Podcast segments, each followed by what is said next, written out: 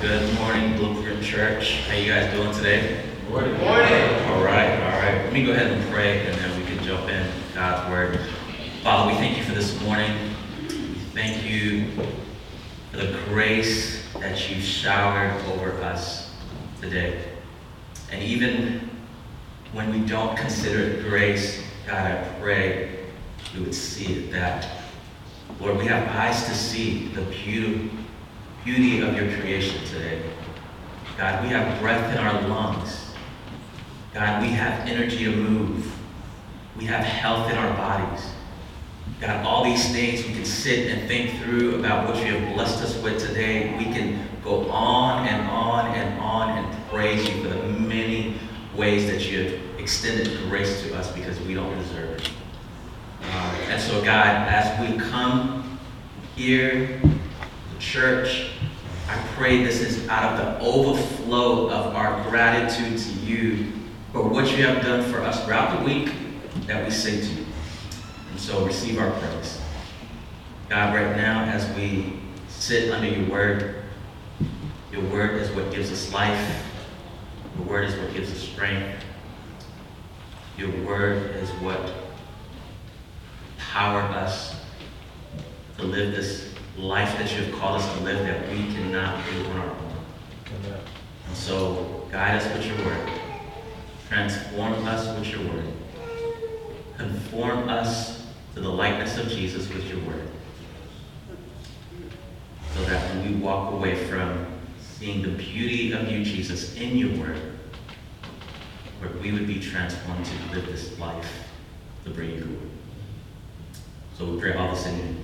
Amen. Well, good morning, guys. My name is Carly. I get the privilege of serving with my brother, Dahadi, as one of the pastors here.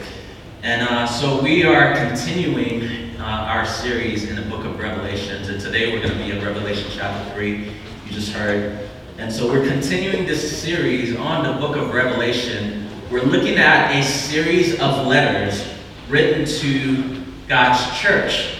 And so there are 7 letters written to 7 different churches where Jesus is speaking to his church to evaluate their spiritual condition and to evaluate the nature of his relationship with his people. And remember, the Bible tells us that the church is Jesus' bride. And so this is a metaphor that describes the intimate relationship that Jesus has with his people. And so because we're not just mindless, affectionless robots, we have this genuine relationship with Jesus, and that's why the Bible gives us that metaphor that we are the bride of Christ. And so as we read this letter, think of this as a letter from a husband to his bride, right? A letter from a husband to his bride. And the message that this husband have to give to his bride is, what are we doing? Like, what are we doing? Right? And so as we read this is Jesus communicating to his bride, and pretty much what he is saying is we need to define this relationship that we're in. What are we doing? Define the relationship. And some of you guys know exactly what I mean by that, right? Some of you guys probably need to do that right now with some of the people that you're sitting next to, right? Define the relationship, right?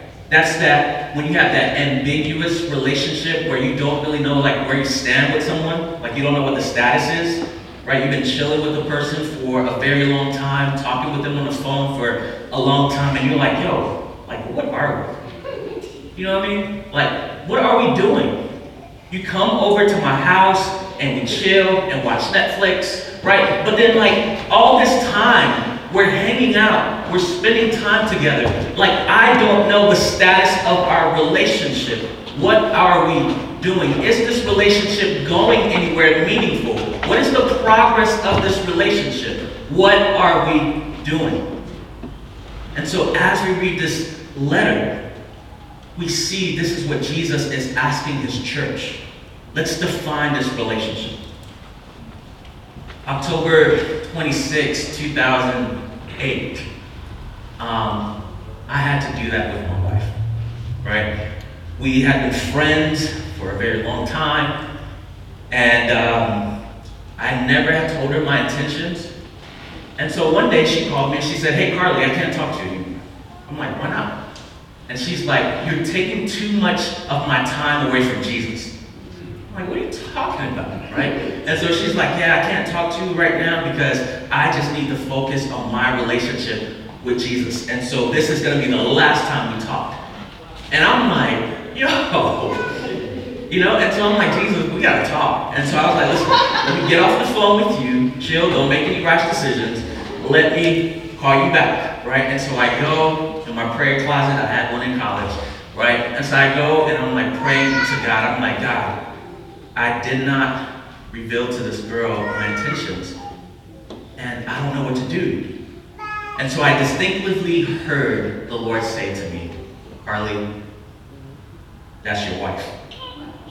And I'm like, "Amen, I'm done." Right? So I finished praying, and then so I called Jess up, and I wasn't thinking, I was like eager. I'm like, "Hey, listen, God told me you're my wife." And mind you, we weren't dating, we were just friends, right? And so guys, don't do that, you know what I'm saying? Because it worked for me, but I can't guarantee what you do. And girls, if a guy does that to you, run, right? It's probably like a Christian stalker, right? So I called her, I'm like, "No, God told me you're my wife." And I'm like trembling as I'm saying this, and I'm like, "All right, I'm gonna hang up now." And she's like, "Carly, chill, let's talk." And she's like, "Okay, we gotta pray about this, you know? I don't know, God said this to you, right? I don't know what he said to me." I'm like, "Well, I told him, you know." But we decided to pray. And we took 3 months not talking to each other and prayed and fasted. So from October 26th, we're about to celebrate this, you know, day, to February 9th.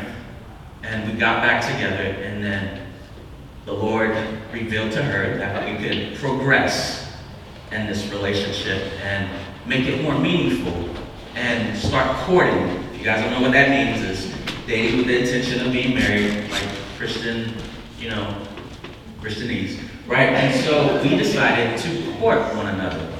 And so when we had decided to do that, I sent her this letter, or this card, right? Pretty cheesy now that I look at it. And so in the front it says, "I think about you in the morning, I think about you all day, I think about you all night," right? But in the card, it says, "Dear Grace," and so this is what I called her because I was like, "God, you're God's grace to me," right? It said, "Dear Grace, how did we get here? How did we get here? Really, I don't know what here is, but it's the best because you are here with me. Here makes me happy." This is cheesy. "Here makes me happy. Here makes me smile. Here sometimes have me saying things and doing things that I have no idea what I'm doing and wondering, Carly, what's wrong with you? Then I would answer myself and say, self, there's nothing wrong with being here. Here is just beautiful, and you're not used to beautiful."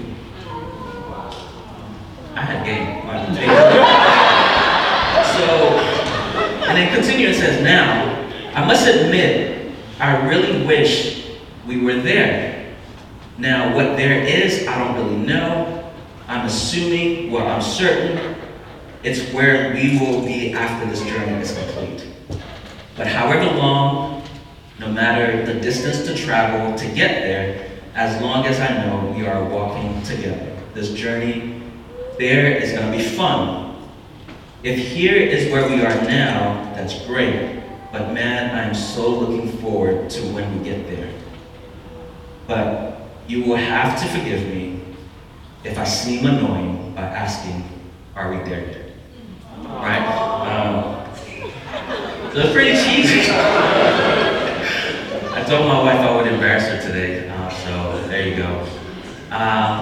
But this was my message to Jess at the time. And this was my letter to her to define the status of our relationship. This was a meaningful relationship to me And we were on a journey together to ultimately, my hopes at the time was to get married. And so we were on a journey somewhere meaningful.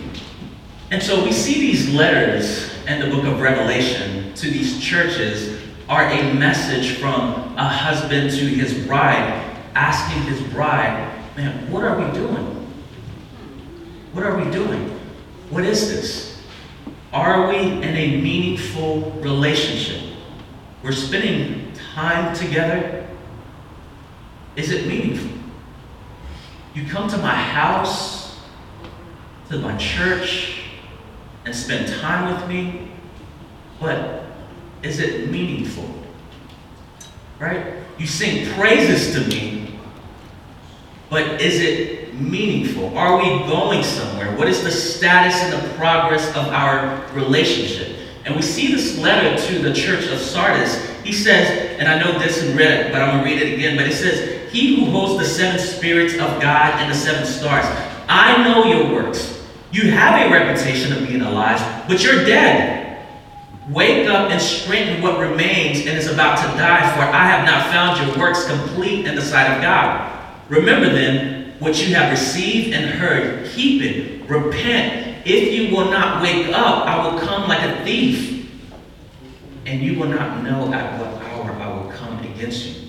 Yet you still have a few names in Sardis, people who have not soiled their garments, and they walk with me in white, for they are worthy. The one who conquers will be clothed thus in white garment, and I will never blot out his name out of the book of life.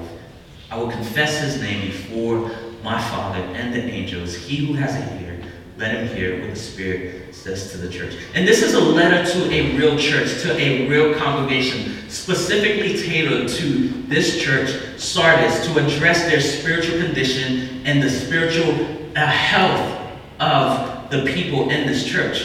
Was this a healthy church? Was this a healthy church? Was this a church that had a meaningful relationship with God and was on mission with God?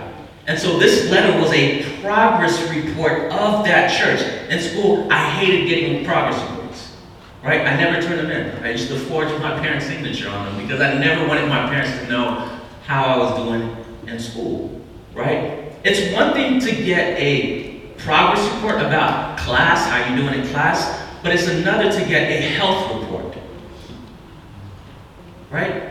To tell you whether you're living or you're dying, because that's not something that you want to hide or ignore, right? So this is a health report of his people. Sardis was a dying church. In fact, Sardis was a dead church, and this is what John says in verse 1. You are dead. You're dead.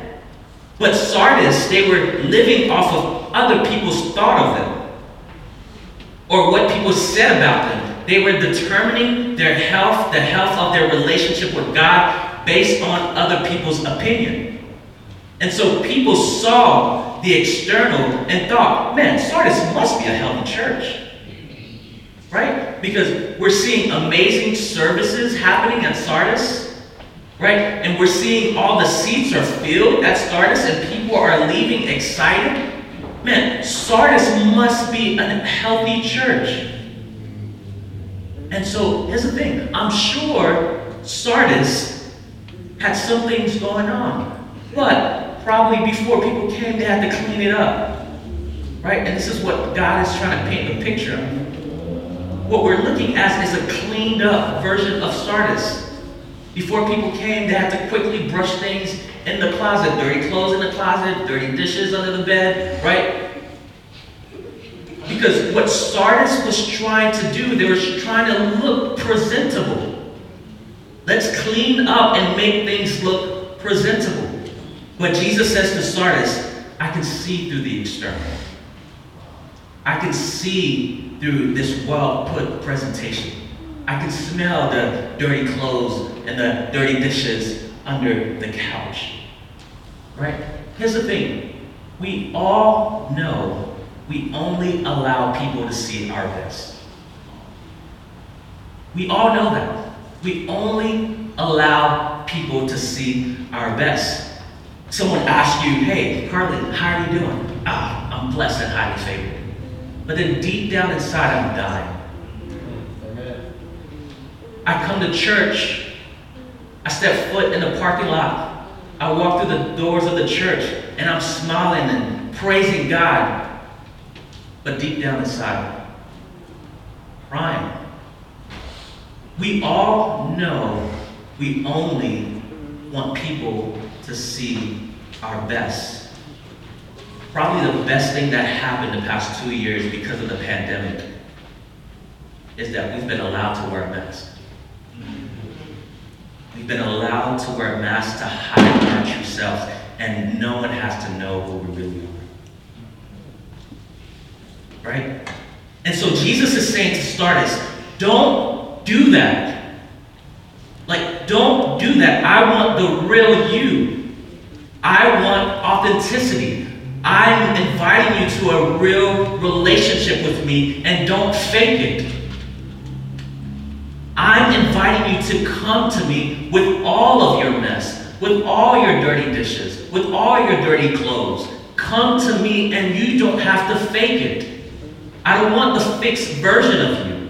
I want the real you.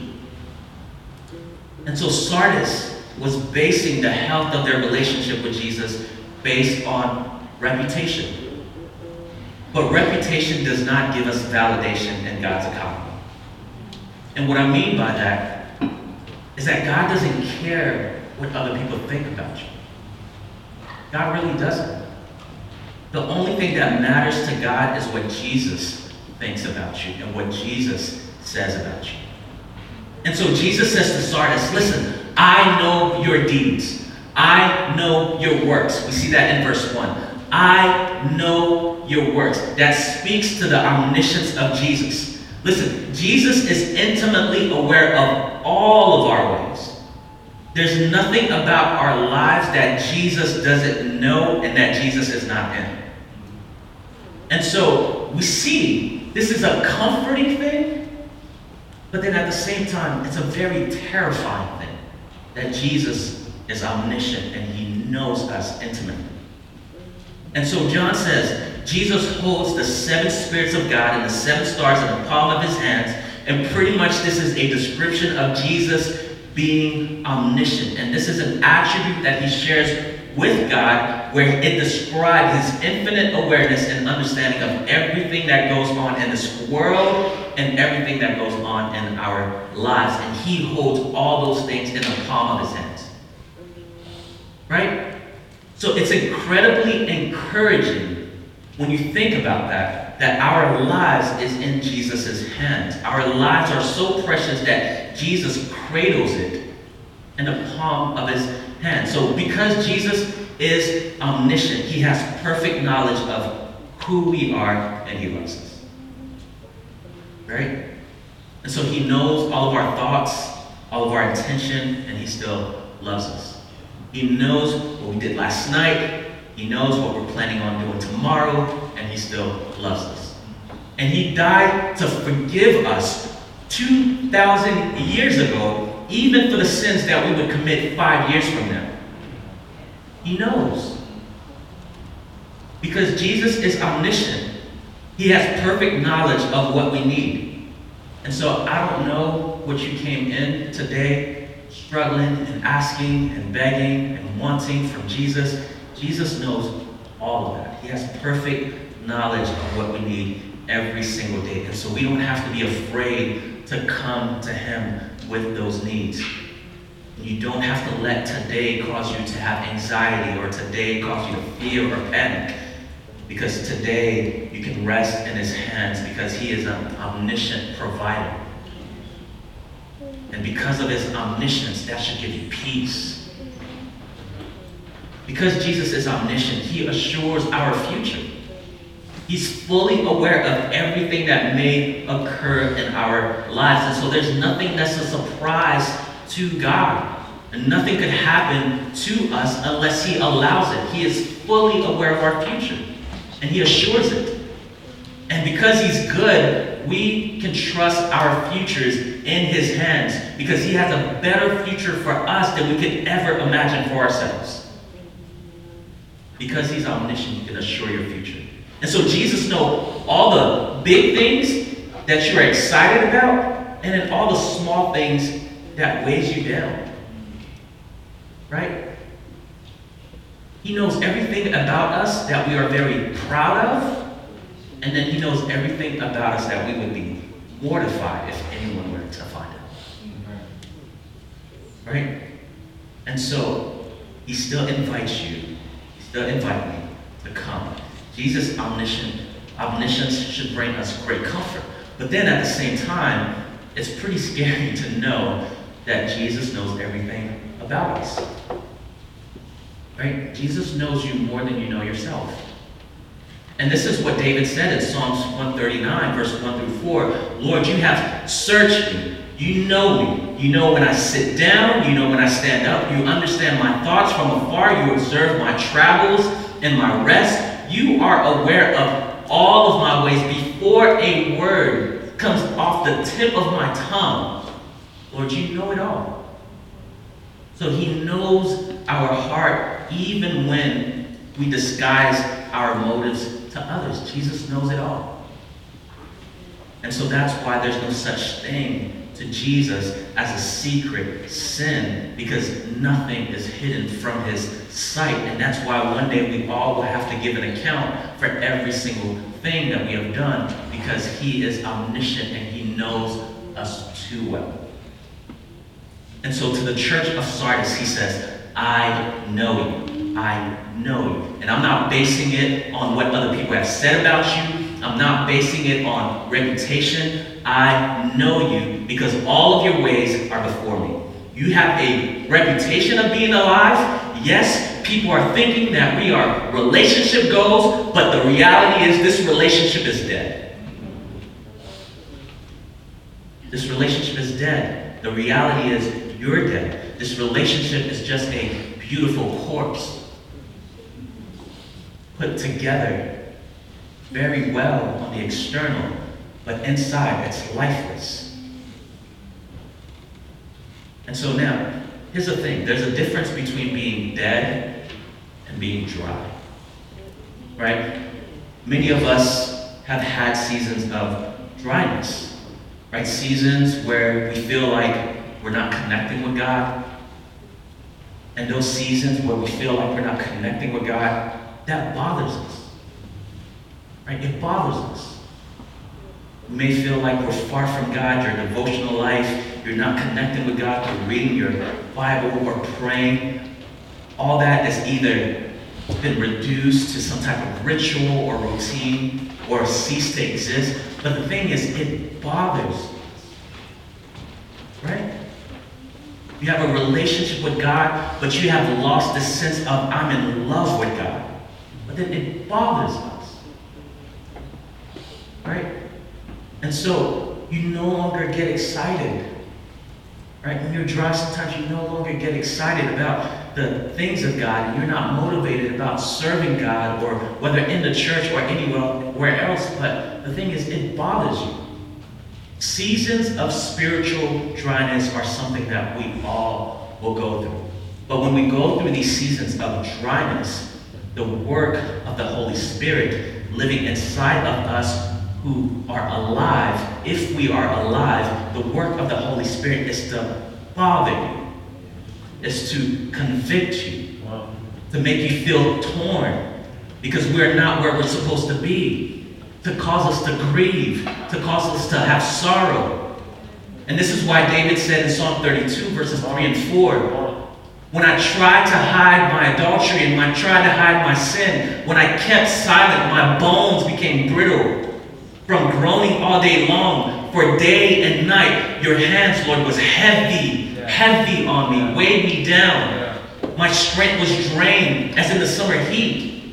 The work of the Holy Spirit in the lives of those who are alive is to break our hearts when we step outside of our relationship with God. If I step outside of my relationship with my wife, it should break my heart. It should bother me. But if it don't, my heart is cold. My heart is cold towards my wife. My heart is dead. The work of the Holy Spirit is to bother us. A heart that's alive, though it's dry, a heart that's alive, even though it's dry, it still feels. It still feels. Amen. It will sense the overwhelming, convicting power of the Holy Spirit and cause us to have a desire for a renewed affection, to not want to be separated from God, right? I want to come home, the prodigal son said. Give me a new heart. Create in me a new heart, David said. Don't hide your face from me. I want a renewed affection. Fix what's wrong. The cry of a heart that's alive, even though it's dry, wants God to renew their affection. However, a dead heart doesn't feel. A dead heart doesn't feel. A dead person doesn't feel anything, right? You can scream at a dead body, yo, you're dead! That dead body's not gonna move. It's not gonna move. Dead people don't do anything, which means they are not gonna change, and they will never see the need to change, to fix what is wrong. Because they don't see it, they can't feel it, they don't know it, and they don't want it, because they're dead. And so what's interesting, as you read this letter to Sardis, you will see that nothing was bothering the faith of this church. They were doing nothing. They were dead. Jesus doesn't mention persecution because they were being persecuted for their faith, because they were not engaging in the culture. They were opposing the culture, and so they were opposing any type of sin. Nothing. This church was silent. And we know a church that is silent in the midst of evil is no church out. Right? And so Blueprint. I was thinking about this. If God was to write a letter to Blueprint and say, man, if I were to shut the doors of this church, would this community feel your absence? Will it make a difference? And I hope the answer is that yes. I hope the answer is yes, because we're alive. We have made a difference. This community would feel the way. And so, there's a saying that goes, the devil does not bother those he considered his friends. Won't bother you. The devil does not bother those who he considered his friends. So, if you're not resisting him, if you're not pursuing godliness, there will be no fight for holiness in your life, and you will be your worst enemy. And the devil does not have to waste time trying to destroy you, because you're doing the work for him. And so, if you are silent about sin in your life, you're not going to want to fight for holiness in your life. And you will become your worst enemy. But if you are pursuing godliness, there will be a fight. There will be a cry. And you won't want to stay silent. And you won't want to keep sin hidden. You will call out to God for his grace. And so I just want to say this to some of you who may be here right now, who probably have been fighting certain sins in your life. Be encouraged. The fact that there's a fight in you, that means you have the Spirit of God in you, and you are still alive. Amen. And you're not defeated. Amen. Be encouraged. But if there was no fight in you, then probably the Spirit of God is not in you. And so be encouraged, even if you feel like this is a winless battle. But the fact that you are still fighting proves that the Spirit of God is still in you.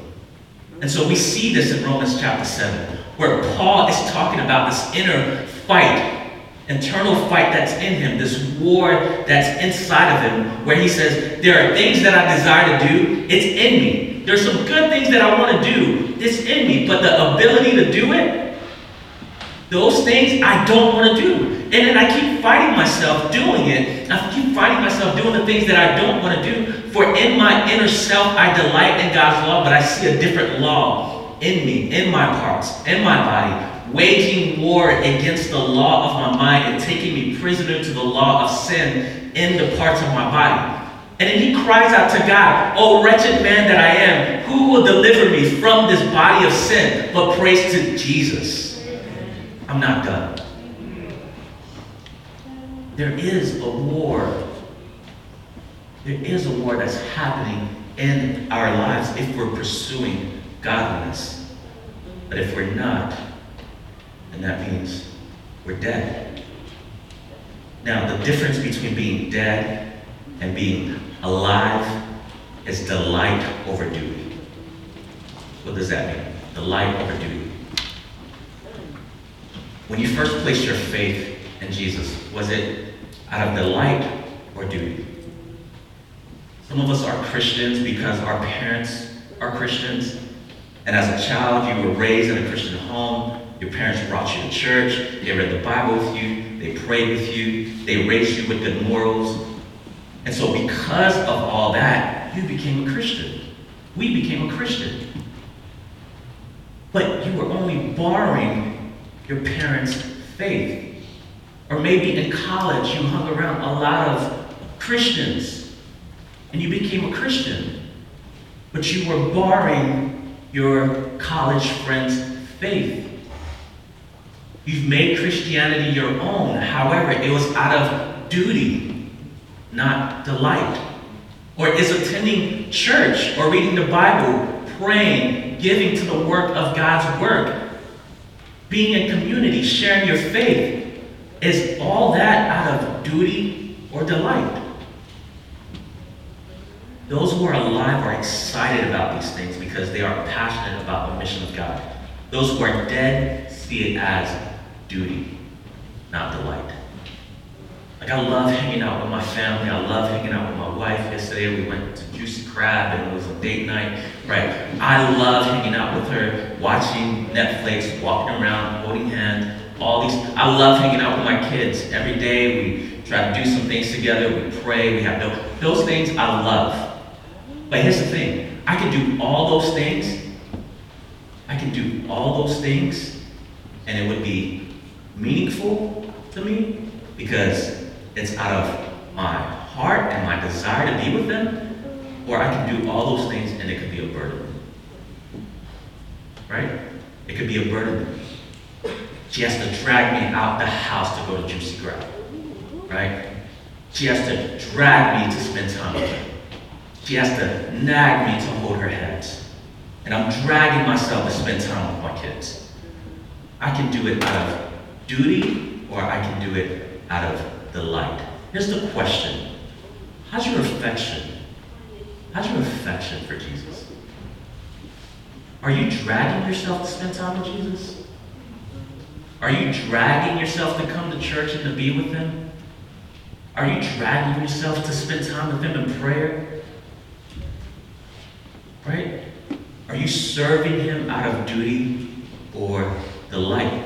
Do you view serving God, his church, his people, something that you have to do or something that you get to do? Right? Is it meaningful to you? Is it a burden or is it a gift? And so this is why in verse 2 and 3, now Jesus says to Sardis, wake up. Wake up. Let's be real. Stop dreaming. Stop living in the pseudo-fantasy world that you and I have something deep. Let's wake up. When in reality, it's lifeless. It's dead. Stop dreaming that we have a relationship. Wake up. Until we are honest with ourselves and we are not living in pretense, we will never have a life giving relationship with Jesus.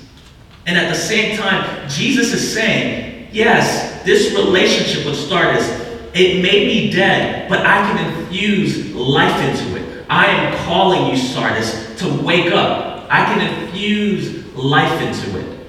He says to Sardis, wake up. The same way he said to Lazarus to wake up. And just like Lazarus, Jesus is saying, yes, this relationship may be dead, but there's nothing that you can do to bring it to life.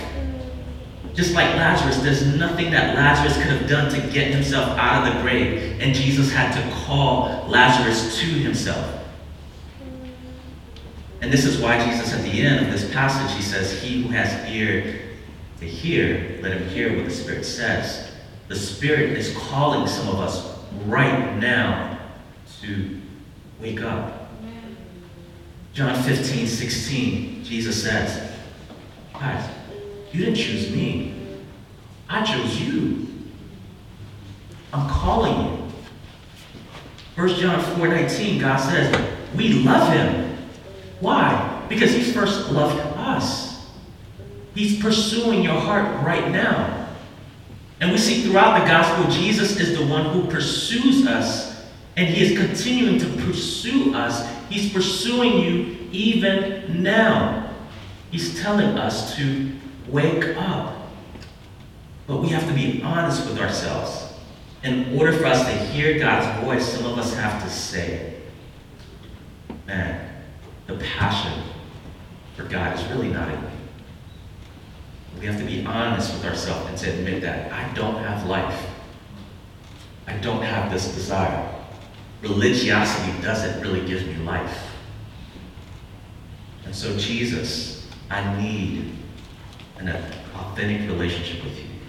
I want your breath of life in me in order to cause me to come alive.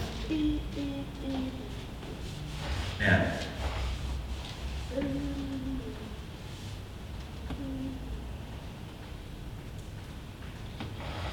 I want you to see that there's meaning to all that we're doing in church.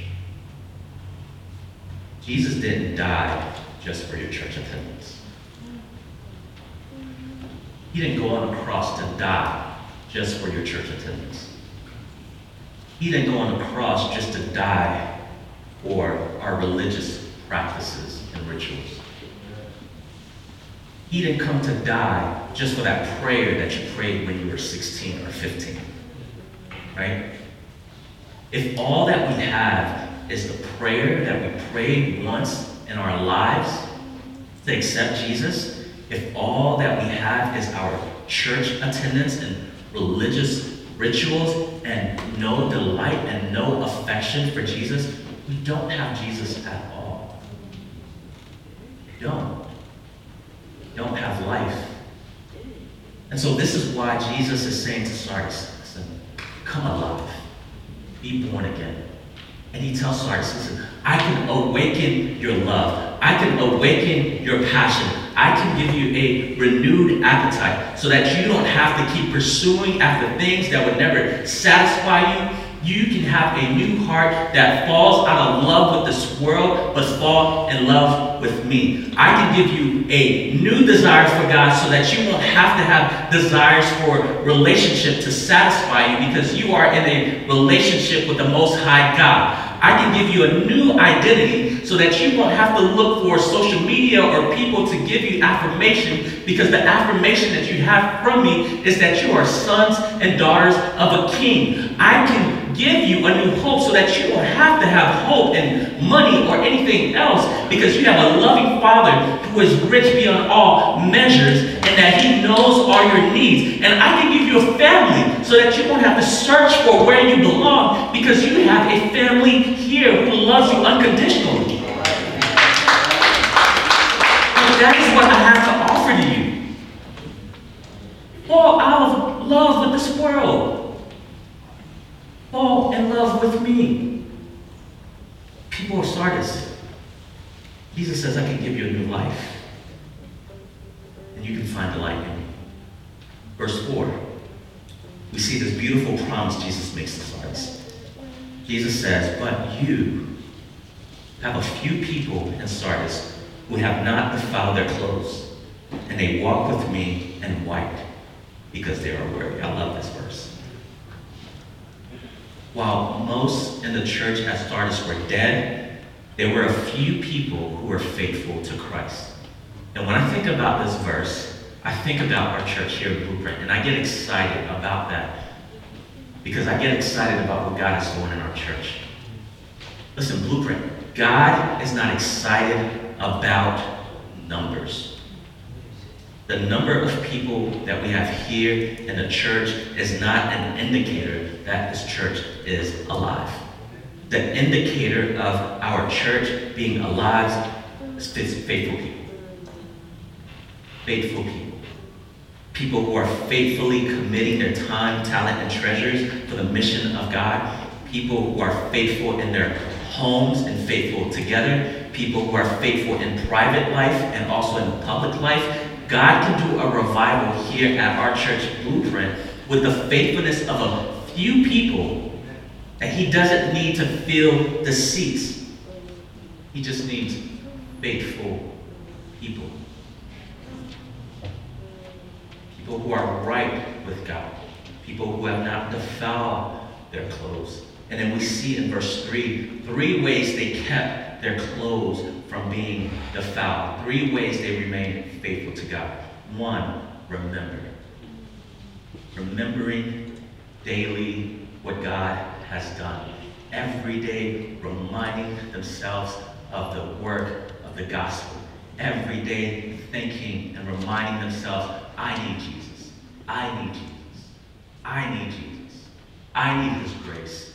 I need his grace. I need his strength. Every day reminding themselves of the work of the gospel. Without him, I can do nothing.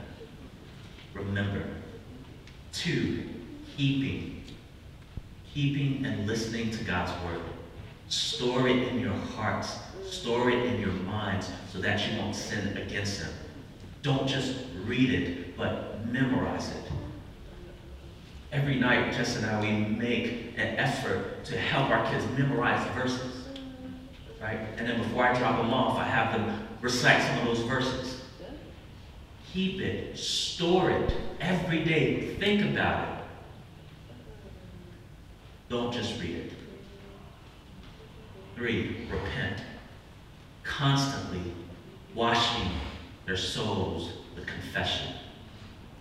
This white garment, daily confessing their sins and repenting, turning away from sin and turning to God, being vigilant to not let sin stain the white garment, constantly washing it away. So these are the three ways these people are keeping themselves faithful to the Lord. Remember, keep, and repent. And then we see he promises, if we do that, this is what he will do. Jesus says, I will make them an army. Wouldn't you like to be an army for him? I will make them an army, walking with me in pure white glory, to make myself known in the church, in the city, in their communities, in their family, in their lives, in the lives of the people. And so this is what I think the Lord is trying to do with us. Thanks for worshiping with us. For more information about Blueprint Church, visit us online at blueprintchurch.org. You can also follow us on Facebook, Instagram, and Twitter at Blueprint Church. Have a great week, and we'll see you next Sunday.